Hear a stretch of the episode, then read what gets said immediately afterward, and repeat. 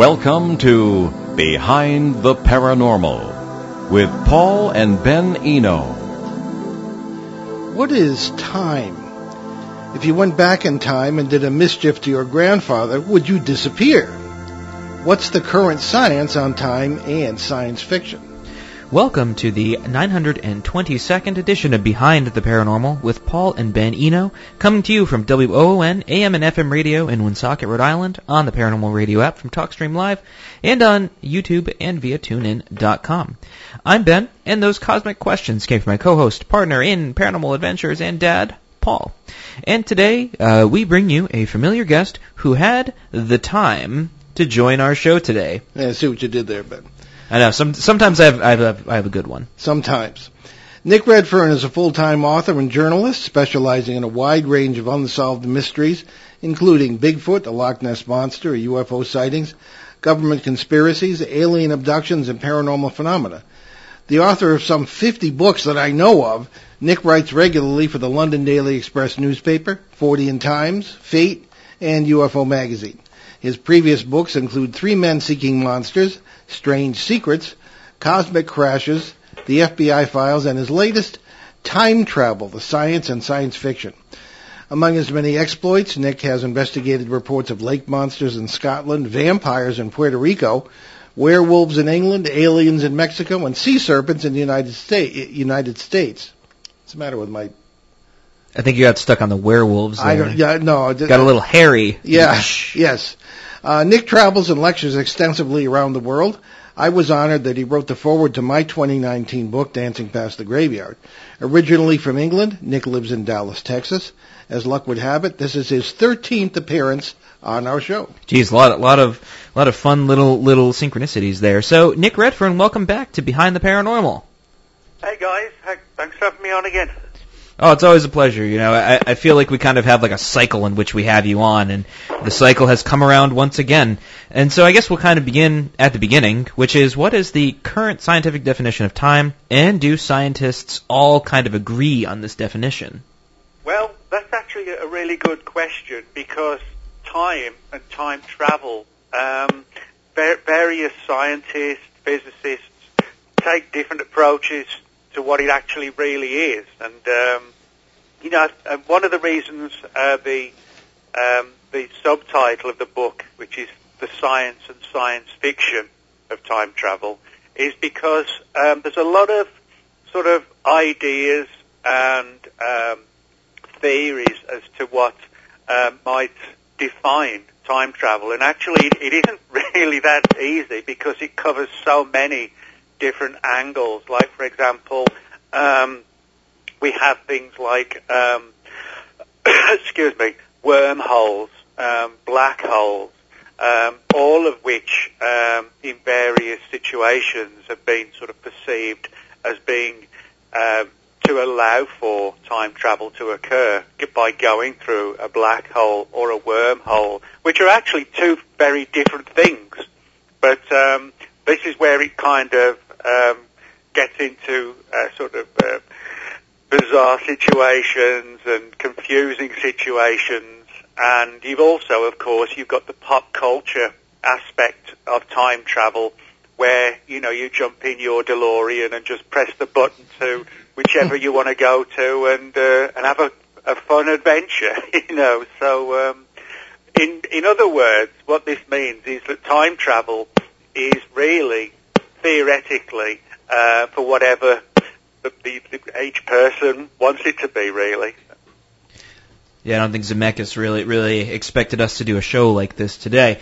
Uh, so I guess that kind of brings us to, um, you know, it, it, where is sort of the traces of time travel in like historical literature, right? You know, we we have all the pop stuff, but what about prior to? Well, yeah, I mean that's a good point because um, again, you know, the, the whole issue of um, time travel, primarily at least, um, did sort of really begin uh, with sort of pop culture and fiction. And, and although there were sort of a, a few very, very, very early stories, um, the one that really took off the whole issue of time travel was, of course, H.G. Wells's um, The Time Machine, which was um, and, and still is a really good uh, novel, and it still stands to the time uh, to, to this day. And uh, that one really, um, H.G. Wells's book really defined what most people think of uh, time travel, the idea of creating this sort of strange contraption, push, pushing the buttons, heading for this year or that decade or for that century, and having a lot of adventures and um, and some hazards as well. Um, and there's no doubt that when um, Wells's book came out, um, it, it attached, you know, to the, the general public very, very easily, to the point where it became um, a best-selling book. And um, and since then, it's been the subject of two uh, well-received movie versions. Uh, one in 1960, um, starring uh, Rod Taylor as the uh, as the traveller, and then one just about I think about about 20 years ago now, and um, and both of them, as I said, were well received, uh, and I think one of the reasons why is because you know the angle of time travel. Um, it's one of these things that at some point or another in our lives, I think you know all of us at one point would have wished we could have gone back to see somebody again or change something or why didn't I do this or why did I do this? Could I just only I could go back? You know, I think anybody and everybody can kind of resonate with that. And so that's why I think, you know, there's certain aspects of um, time travel that um, don't just revolve around technology.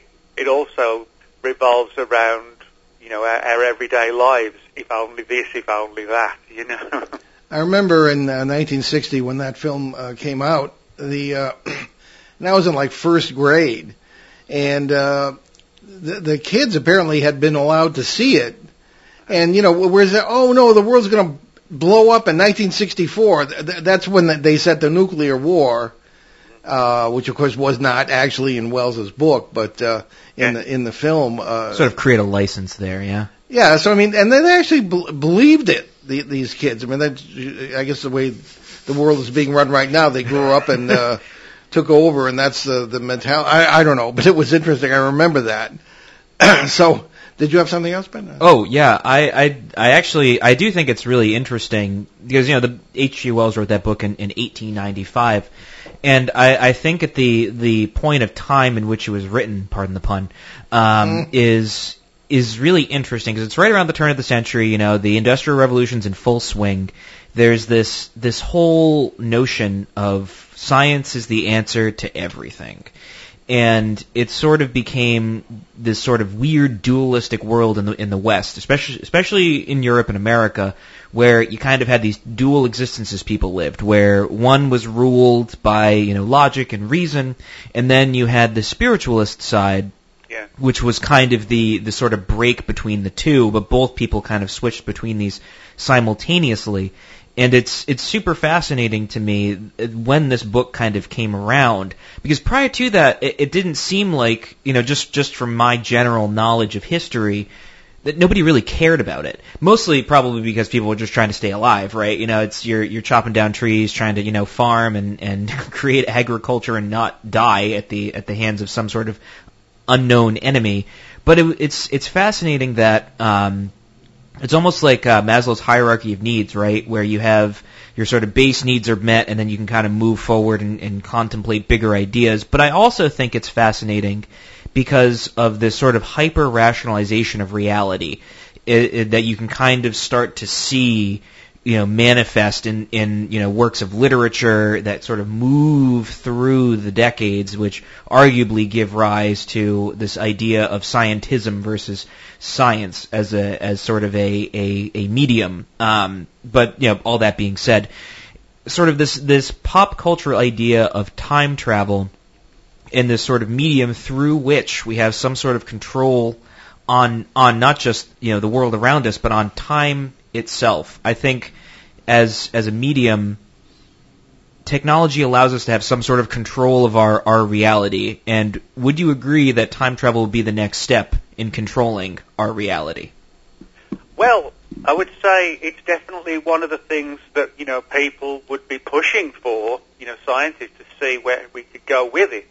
Um, but in saying that, um, you know, one of the the things that I guess a lot of people don't necessarily think about is the the various um, types of time travel, and that, that's one of the reasons why I wanted mm. to write the book because um, you know most people really you know to nobody's uh, you know against them, but most people do do kind of look at time travel from that perspective of entertainment and and perceive well that's what the reality of it all would be as well. But um, one of the things I talk about in the book is deja vu. You know, this mysterious sort of phenomenon that at one point or another we all have, you know, this feeling of we've already done this before, we've had this conversation before, and it was in this situation, etc., etc. And um, and deja vu is a genuinely weird phenomenon, and you could almost sort of uh, to sort of take a line from the Matrix, you know, the there's a glitch in the Matrix, you know, when it comes to deja vu. Um, but joking aside, um, deja vu is a genuinely weird phenomenon, which does kind of, at first glance, you know, it, it, it makes you think, wow, is this really a glitch in time? And, um, and there are other situations where, again, they relate to time travel, but not in the conventional situation. And by that, I'm talking about things like prophetic dreams. You know, somebody has a, a terrible dream and then six weeks later, something exactly the same happens. Um, and in that sense, you're not literally going through, you know, the time machine or anything like that. But what we are seeing is some aspect of time changing or altering in some way that we don't really understand. But that angle of um, nightmares and dreams, that kind of thing, when you talk about time travel, it actually doesn't get the um, the coverage that it really should. But um, but when you can, you know, speak to numerous people who have had sort of prophetic dreams, and then something just two weeks later, a month later, almost identical happened, and then again you have to wonder, well, if this is sort of a glitch in time as well, how many types of diff- different phenomena are there that could alter time.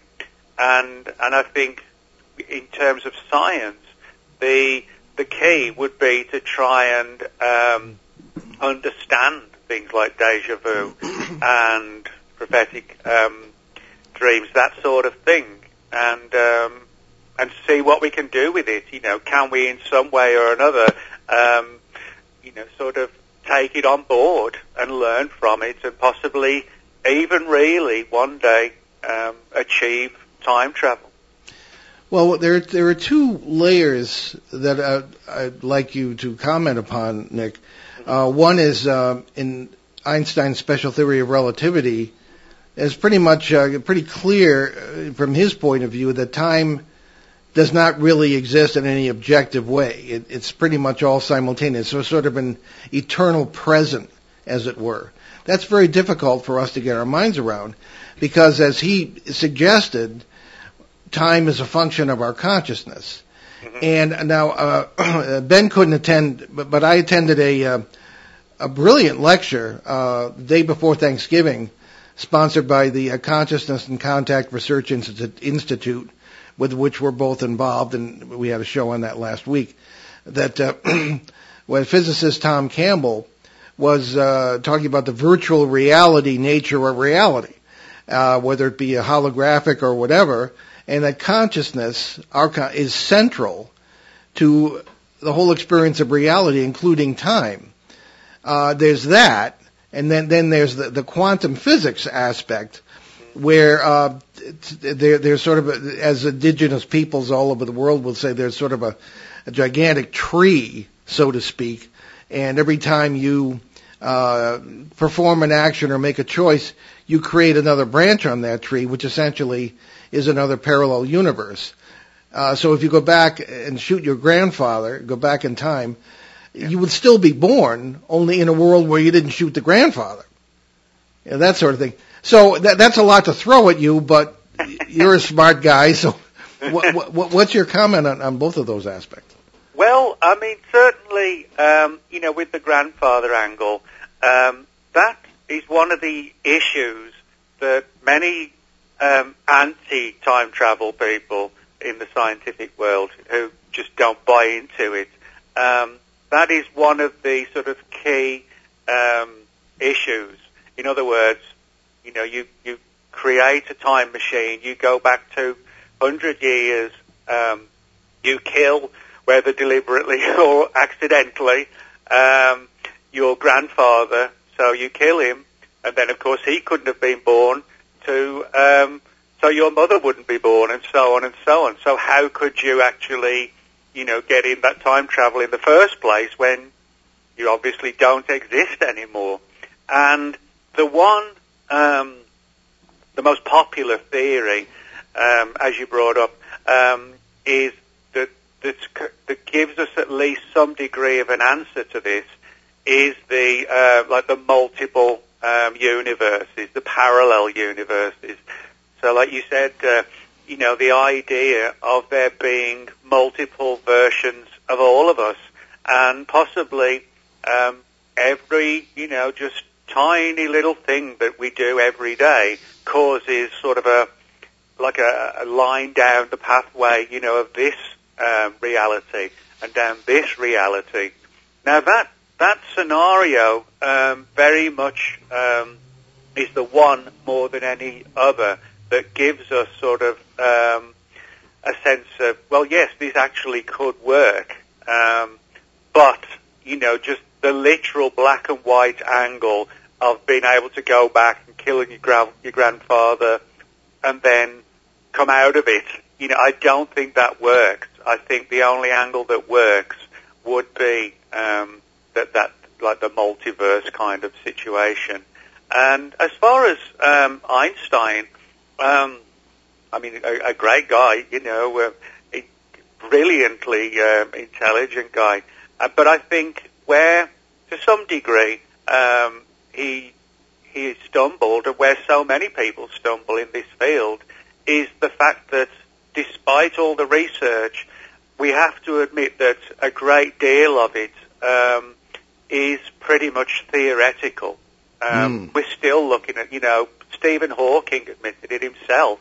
You know, the the idea of, of time travel and um, the consequences and things like this. But still, again, at the end of the day, it was, well, you know, this is this is an idea. This is my concept. You know, so we are even now sort of really trying to, you know, get our grips on time travel, but I have to say, you know, we we are still in that kind of theoretical vein. Yeah. Well, a physicist told me recently that you don't move backward and forward in time, you would move sideways. So I guess we could put that in our pipes and smoke it. Let's get to, we have a lot of questions from listeners here for Nick. Uh, this one is from uh, the great Richard Eno in California, who was our, uh, our cousin and occasional co-host and our Northern California show reporter and MUFON investigator. Indeed. Renaissance Man. Ben, take it away. Renaissance Rick writes to us, is revisiting past memories a form of time travel? I ask this question because I have many times visited past memories while meditating and have felt it as, uh, it felt as if I was there. Um, I could smell and taste the air that were present at the scene. I could feel the temperature, the wind, and even feel the mood. Um, I don't practice this much anymore because I believe it uh, it will hold you back from being in the present and charting healthy course forwards. What do you fellas think?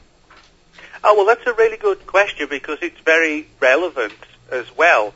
Um, in the book, I've actually got like several sections that sort of um, impact on that angle.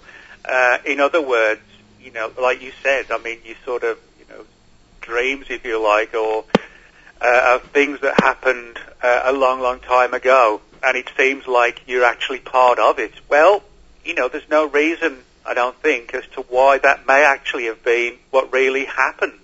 Um, it's sort of like the opposite, the polar opposite version of like deja vu or prophetic dreams. You know, you're either looking back or you look forward.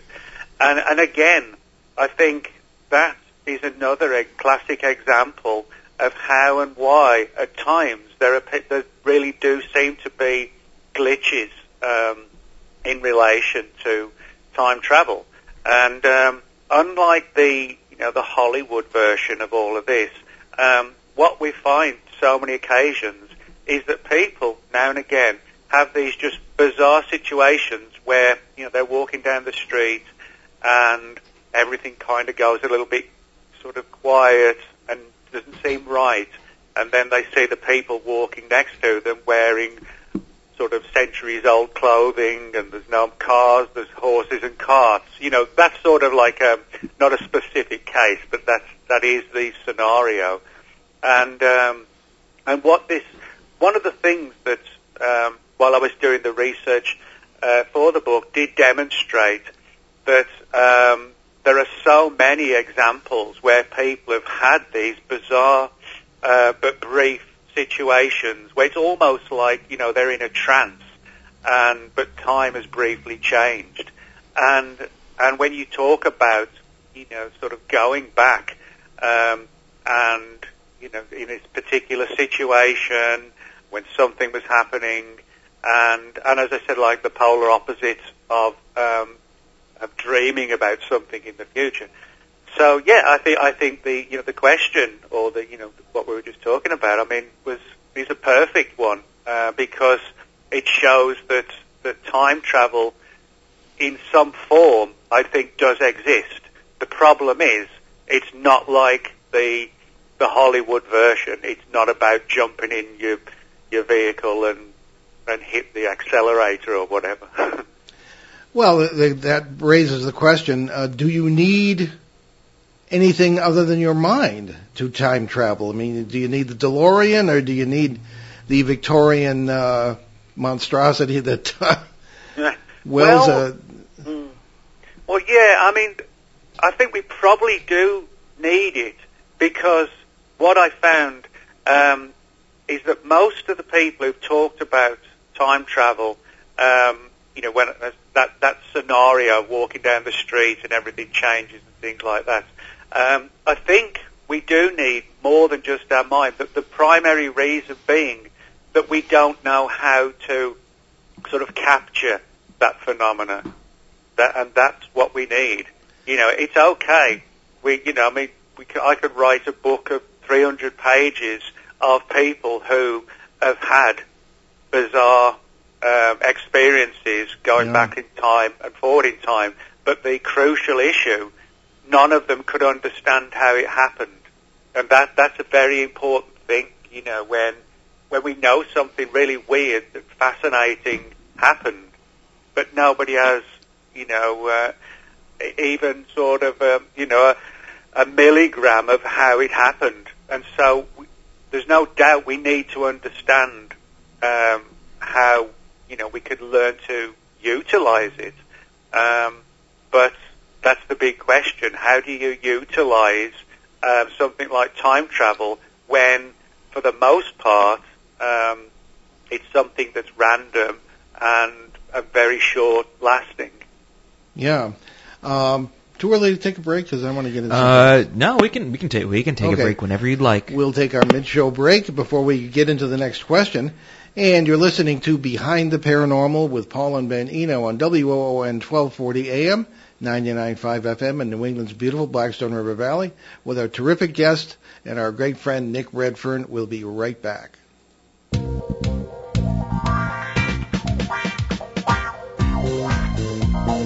The night is alive. Join us and take a walk on the weird side when you tune in to the Kingdom of Nye, hosted by Heather Wade the finest in late night talk. Listen live free weeknights starting at 9 p.m. Pacific time at thekingdomofnye.com, talkstreamlive.com, and the Paranormal Radio app. Wanna take a ride? Local and live at 99.5 FM.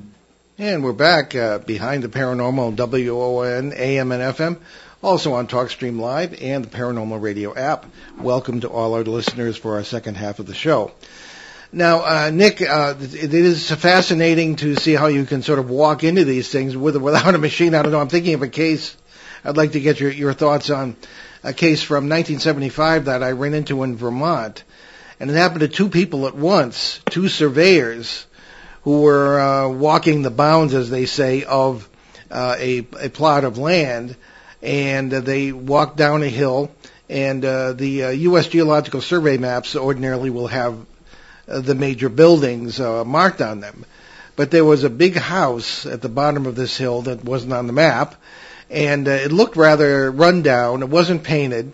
There were no electrical wires. There were no vehicles in the yard, nothing of that kind. Uh, and they, they came down to the road and they were going to ask uh, the man where his property lines were, uh, to, to his knowledge. And he came around, uh, with an axe over his shoulder. Didn't really seem to see them, the two surveyors. Couldn't really hear them. He kind of looked around like, he perceived something, but then, and these fellows at this point, what they told me was there were still some pretty strange people in these hills, so we kind of, you know, considered retreat the better part of valor here. And then um, the following week, they came down to finish the survey, and the house was gone. It had burned down in 1910. So, what say you about that sort of thing? Have you run into people, multiple people having the same uh, seemingly time slip experiences? Oh yeah, there's uh, there's no doubt that there's there's dozens and dozens of those kind of cases, and certainly the most famous one um, has been is known as the uh, Moberly Jourdain incident. Um, it goes back to 1901 in Versailles, France, when two ladies were walking around uh, Versailles, and kind Yeah. of like the situation you just um, talked about. Um, but in this case, I said in France, 1901, and things kind of started to change, and they realised that Versailles looked a little bit different, and the clothings of the people for that era were different. And to their amazement, they realised, or rather concluded, that um, they'd briefly been strolling around Versailles and had essentially um, gone from one time frame to another, but in exactly the same location. And uh, and that story, the the, uh, the Moberly Jourdain, is is fascinating because although um, H.G. Wells, you know, wrote uh, the Time Machine as a, as fiction, uh, this particular case, the Versailles one, is one of the earliest um, stories taken seriously by a lot of people, um, suggesting that, that yes, this really was an example of some kind of time glitch, if you like, is probably the best way to explain it, because nobody, um, you know, was out there trying to uh, figure out what time travel really was, you know, or, or still is. Um, but what the um, the, the, their, the book that the two ladies wrote is a fascinating one because um, it tells the whole story, albeit from the sign um, of um, of fact rather than fiction, and so it's an important uh, part of the history of time travel. Yeah. But that one you just talked about, and the Versailles story, and so many other, all fall into that particular category of briefly finding yourself plunged into either the future or into the past, and then maybe 10 minutes later, everything comes back to normal. Yeah. Well, along those lines of time slips, we have a question from uh, Peter Shelley, who was one of our co-hosts uh, from Bogota, Colombia, and uh, maybe you could uh, think up some more time slips that you talked about in your book, Nick, because that's his question. Indeed, and we'll get right into the first question, which is, what examples of time slips do you talk about in your book? Oh, well, um, there's, um, excuse me, uh, one of the most um, fascinating stories that I've looked into is one that um, I heard a long time ago um, when I uh, lived back in England, and um, and it's one of these stories where again it's almost identical and uh, revolves around a, uh UK um, battle called the Battle of Hepton Heath. Uh, excuse me, Hopton Heath. And uh, Hopton Heath um, was an area, and still is an area, of central England. Um, and there was a famous battle back in the Middle Ages, and um, literally hundreds of uh, personnel, troops, fighters, um, were basically um, sort of all killed, and um, and the the story of Hopton Heath is it's a real story. Um, it was this civil war, as I said, this civil war, war story um, of this sort of face to face, you know, with one side on the other, classic scenario. Um, now, back in the um, early 2000s, um, I interviewed a guy named uh, John Davis, um, and he's a house painter, and he told me uh, because I I actually wrote a few articles about time travel sort of 10, 15, 20 years ago, and that's how John Davis got in touch with me. And he said that he had a really weird experience when he was driving home uh, one day, and he, he suddenly felt himself in kind of like a vacuum, and he looked to the right of the field, and he could see um, what looked like hundreds and hundreds of soldiers um, in uh, sort of 16th century um, uniforms and having these um, this sort of face-to-face battle. And he also, obviously, because he knew the area, he realised um, it actually was at the site of the battle itself. And even he had the sort of presence of mind later to look around and see if there are any sort of these um, recreation kind of things, you know, where you can go and see the, uh, you know, sort of uh, modern day um, entertainment, uh, that kind of thing. And there was nothing going on, and he was absolutely sure that um, that he saw a sort of um, a picture in his mind um, of the Battle of Hopton Heath, but which became into like a reality. He could actually see the battle going ahead. Yeah. Uh, there's another question from Peter, I think. There is, and the question is, uh, what conditions or elements do you think could cause time slips? Uh, well, that is a good question because there's one aspect of this that um, we don't really get to hear too much of, and that's in relation to the weather of all things.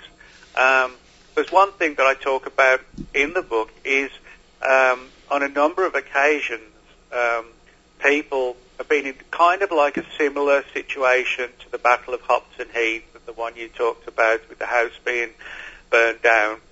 But um, they, this other aspect um, is where people have sometimes just driving down a road and they suddenly see this very thick fog and sometimes it's like a brilliantly white fog, and other people have described it as like a green fog. And where they've gone briefly through this sort of mass of fog, and then when they've come out the other side, they realise that they are in another time zone. Um, and I've got about five or six cases of people who um, have, have said that um, the witness. Well, four of them were the witnesses. Two were, were second-hand stories, but um, but they were basically the same. That people were were sort of driving through this strange, whether white or green fog, coming out the other side, and seeing nothing particular fascinating or extraordinary. It, just appeared to be a situation that um, the 1970s or the 1980s were briefly back to the 1940s or the 1930s. Um, so that's that's an angle that is sort of not really addressed to any significant degree, but that issue of weather having a connection is sort of a fascinating one. Fascinating, it certainly is. now here we have um, a question for, well, this is a little, Well, we'll leave this till the end because it's a little uh, off topic, but uh, before we leave the subject of time travel, uh, you have written brilliantly on many, many aspects of the paranormal. uh, Nick, and uh, including UFOs. There is some feeling among some people that uh, UFO occupants may be time travelers, Mm. and that um, we may be walking into a future scenario if they are humans from the remote future and all this sort of thing. What, what have you? Uh, what's your think, thinking on that aspect of UFOs as time travelers, or us experiencing the future in some form or other? Well, actually, it's a fascinating scenario because there are a few cases that have, have made some people um, believe that or conclude that, um, that that is exactly what's going on. That um, that the UFO phenomenon is sort of a uh, a cover, if you like, for um, for us not actually really knowing who they are. You know that the the people from the future have sort of um, you know presented themselves as aliens when um, it's us from the future, that kind of thing. Uh, and it's an intriguing theory because there are some cases to support this. Um, one of them is the famous um, Rendlesham Forest UFO landing in Mm. December 1980 in um, Suffolk, England. Um, it's sort of like Britain's um, Roswell, if you like. You know, it's, it's one of these cases that everybody's heard about. But it was December 1980 in this large area of um, forest um, on the east coast of England, Rendlesham Forest. And over the course of three nights, um, there were strange lights in the sky. Um, a triangular type craft came down. Uh, there was missing time on the part of the military personnel. However, the most fascinating story uh, came from one of the now retired guys, um, Jim Penniston, and he was actually U.S. Um, uh, personnel but stationed in the UK. And he said that um, during these close encounters in the woods, um, that he was essentially um, his, his uh, mind, if you like, was downloaded with all of this data, um, and part of the data was that um, that yes, the UFO angle, if you like, uh, was a cover-up for the fact that um, you know that uh, we're really talking about time travelers, and um, and Penniston was told that um, that the future is bleak and um, you know we're on the verge of, of sort of uh, I wouldn't say destruction, but the future was sort of very very bad, you know, for the people of say the 23rd or the 24th century. So they come back and try and fix things in the 21st century or the 20th century and put it right. Um, hopefully for people in the 22nd or the 23rd century or even further on.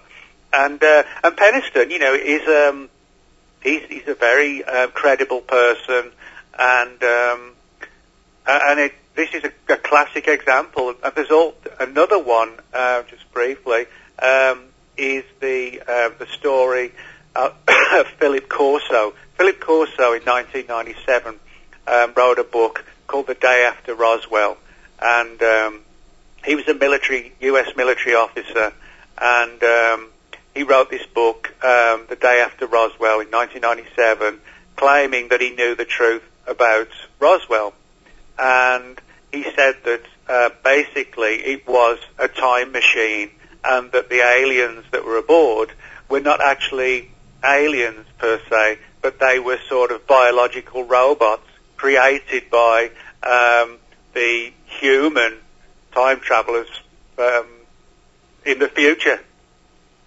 Yeah. Ben uh, has uh, been writing furiously.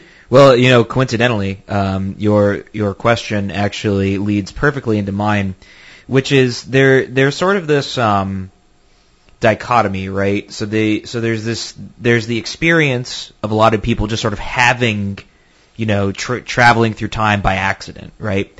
But then there's this other need where we need a machine to be able to do this, right? So you know, you have your time machine sort of lore, and then you have UFOs sort of traveling through time. But it seems as if a lot of the the sort of anecdotal evidence, we'll call it that, is sort of these realities experienced by people where there's no need for technology just sort of happened, right? They just sort of wander into a town and they're like, oh geez, I went back in time like, you know, five decades. So what is the relationship between technology and the experience? Uh, well, well, that's a good point because in some respects you could make a case that there, there really isn't a connection. You know, um, I mean, you know that, that angle of time travel. You know, like I said, getting in the DeLorean and heading to 1955 and meeting your mum and all that business. You know, that's the entertainment angle, and possibly that could also be, you know, the the factual angle if we know how to harness it properly. Um, however, in saying that, I have to say, um, most of the cases that I've uh, picked up on have, have that scenario doesn't even come into into play even remotely. Um, what it does come um, in relation to are all these random, you know, just out of the blue events which maybe last for five minutes, ten minutes, twenty minutes, and then it's gone. And there's no technology, there's no science, there's no, you know, clunky machine, you know, with um, getting making these weird noises like Doctor Who's TARDIS or whatever. There's there's nothing like that, and and this is one of the things that makes me conclude that that there is such a thing as time travel, but it's not the time travel that most of us um, are sort of um, you know related to in terms of movies and and even theoretical scientists, you know. But um, if you think about it, or if you look, actually look online and in the books and etc., um, what we find is that there's a lot about um, black holes, um, wormholes, things like this. However, nobody, for the most part, is talking about constructing time machines. And you actually don't hear very much about that at all. You know, people talking about the sciences behind it, but um, creating an actual time machine, is, I think, is still a long way from us.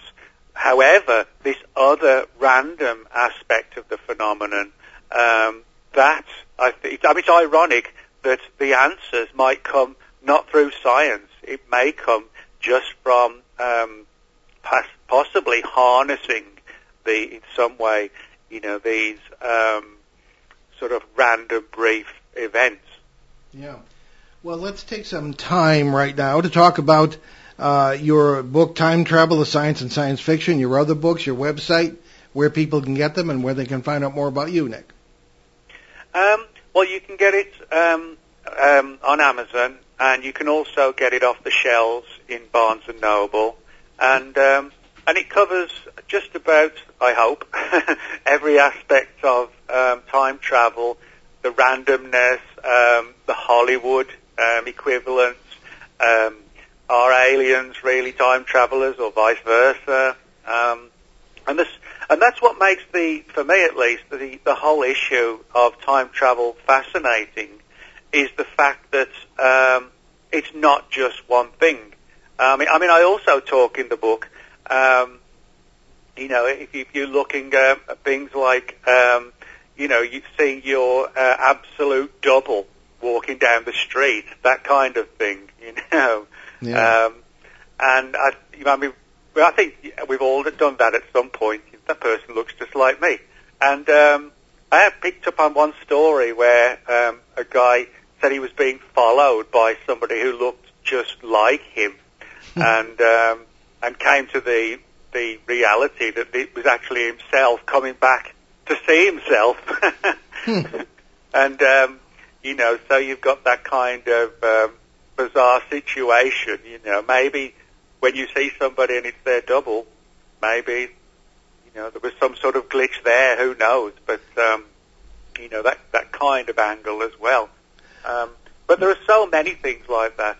You know, the I mean, I, there's one section in the book where back in 2017, um, literally dozens of people were having sort of terrifying prophetic dreams of nuclear war, and um, and I, I wrote um, a few articles on this, and I got literally uh, about 40 or 50 people who were extremely um, sort of disturbed by these dreams they were having, and um, and it was all about revolving around North Korea and so on. Yeah. Um, now, what? Of course, you know we're talking now, so it didn't happen.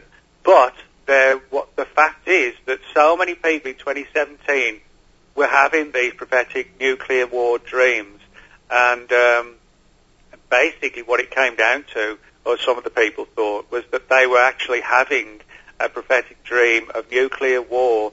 Um, however, it was a or it was going along um, in one of these other realms, you know, um, or one of these other multiverses, and some of the people in the sleep state may have been able to pick up on what was going on in and in another alternative Earth, if you like. But um, but that was a really creepy story. That one. Yeah, definitely. Well, in a way, that kind of leads into another question, uh, which is not about time travel as such, but it's from Phil, uh, one of our show reporters in the middle of the Litchfield, Connecticut Triangle. Then, if you would. Sure thing. So Phil writes to us, can you discuss the men in black and other entities that terrorize experiencers into silence? Who or what are they, and for whom do they work? The, the Men in Black. Yeah. Yes, we've uh, you, you've written uh, brilliantly on that. We've done whole shows on it. Yeah.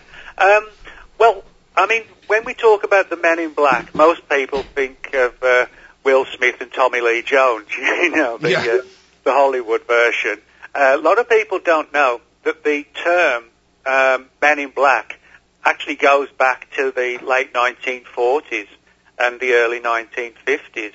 And that the first book on the Men in Black, called "They Knew Too Much About Flying Saucers," um, was published in 1956 uh, by a UFO researcher called Gray Barker.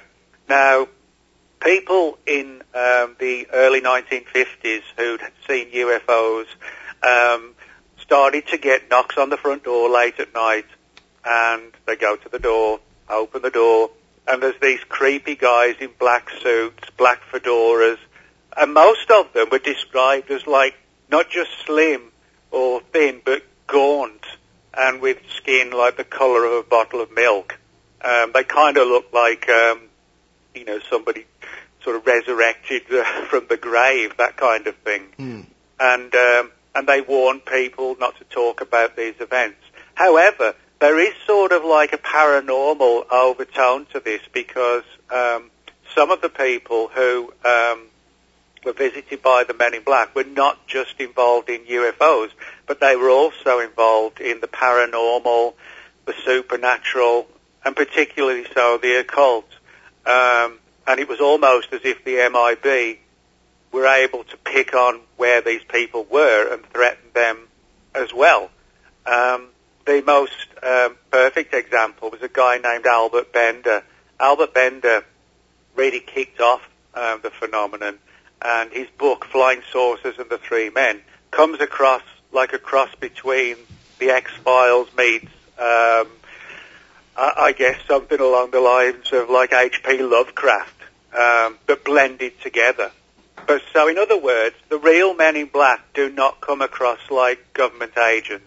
They really do look sort of like modern day vampires, if you like, and they have far more ties to the paranormal than they do to the UFO subject. And but it was Hollywood that really created the image of the Men in Black being, um, you know, um, secret agents, if you like. It's ironic because the, the the the secret agent aspect of the MIB is actually in the real world the that that aspect is just minute to, to the point of almost being you know being um, irrelevant. Well, one of the uh, uh, just to sort of to bring our discussion full circle, there, I've heard opinions that Men in Black, some of them, really could be time travelers.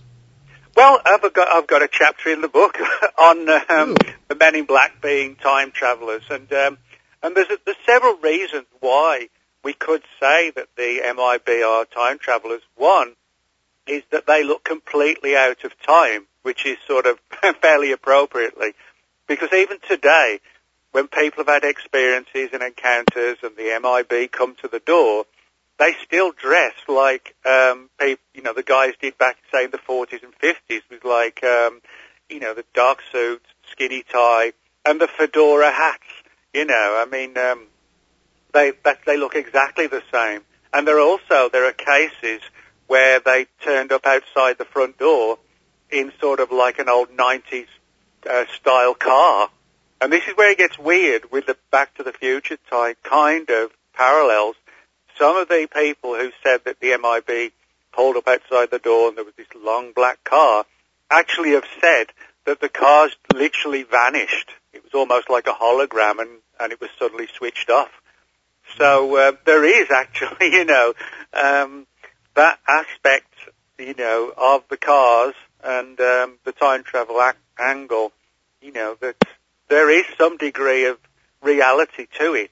But uh, but as I said, the the Hollywood MIB have nothing to do really with what people are seeing and saying in the real world. Well, in a, in a way, that's reassuring. So, um, so Nick, uh, wonderful discussion as always. We'll be in touch off the air, and thank you so much for joining us today. All right, thanks, guys. Thanks a lot. Okay, let's. Indeed. Course, there's always a, a plethora of announcements that we have going on, and I guess we'll start with our 2021 uh, speaking season has ended, uh, but that doesn't mean that we have stopped speaking forever. Uh, so we will see you at the New England Parafest in Kittery, Maine, uh, which runs from April 10th to the 26th. That's in 2022, and uh, not sure just yet when we'll be on the schedule, but we do plan to do a live broadcast from there. Uh, there is in February, however, the possibility, uh, probability that we will be doing uh, on the uh, Friday before the Super Bowl, the Supernatural Bowl. Mm. And this will be at the Pine Bush uh, UFO, Paranormal and UFO Museum uh, in Pine Bush, New York. Uh, I was there just uh, last week, and was a wonderful group of people. Disney quality museum, very impressed. And uh, so uh, stay tuned for information on that. We'll see uh, where that goes. Indeed. And as we've been saying, uh, after years of many tech problems, all our regular recorded radio broadcasts of Behind the Paranormal from CBS Radio, Achieve Radio, and here on WOON 1240 AM and FM have been restored in the archives at BehindTheParanormal.com. Uh, also fully restored are the Return to Rendlesham series from 2010 to 2011, which features somebody who came up in the show today, uh, Jim Penniston, Mm. uh, very prominent in that series, and all related shows, uh, along with the uh, Achieve Radio monthly two-hour specials from 2009. Uh, we're still working on res- restoring a few others, but most of them are there. Uh, sp- they, they are sporadically on uh, iTunes and YouTube and a bunch of other um, podcast platforms, but it would only be some, in most cases, the last six or eight years of shows, uh, you know, but not not the whole 14 that we're working on here. Yeah, you know, baby steps, I guess. Right. So anyway, Yeah, so around. speaking of, uh, on most major platforms of podcasts, we are on. I don't know why I said that like Yoda, but we're on a lot of them. Um, that that includes uh, iTunes, uh, the Apple Podcasts, as well as Spotify. Uh, you can check us out on YouTube as well, and we are all over the place. And we also have our own app. Um, it's bare bones, but it's free. Uh, right now, it just has most of our past shows. Uh, you know, we're working on getting it on, on Apple, on the Apple iStore and um, and Google online stores as well.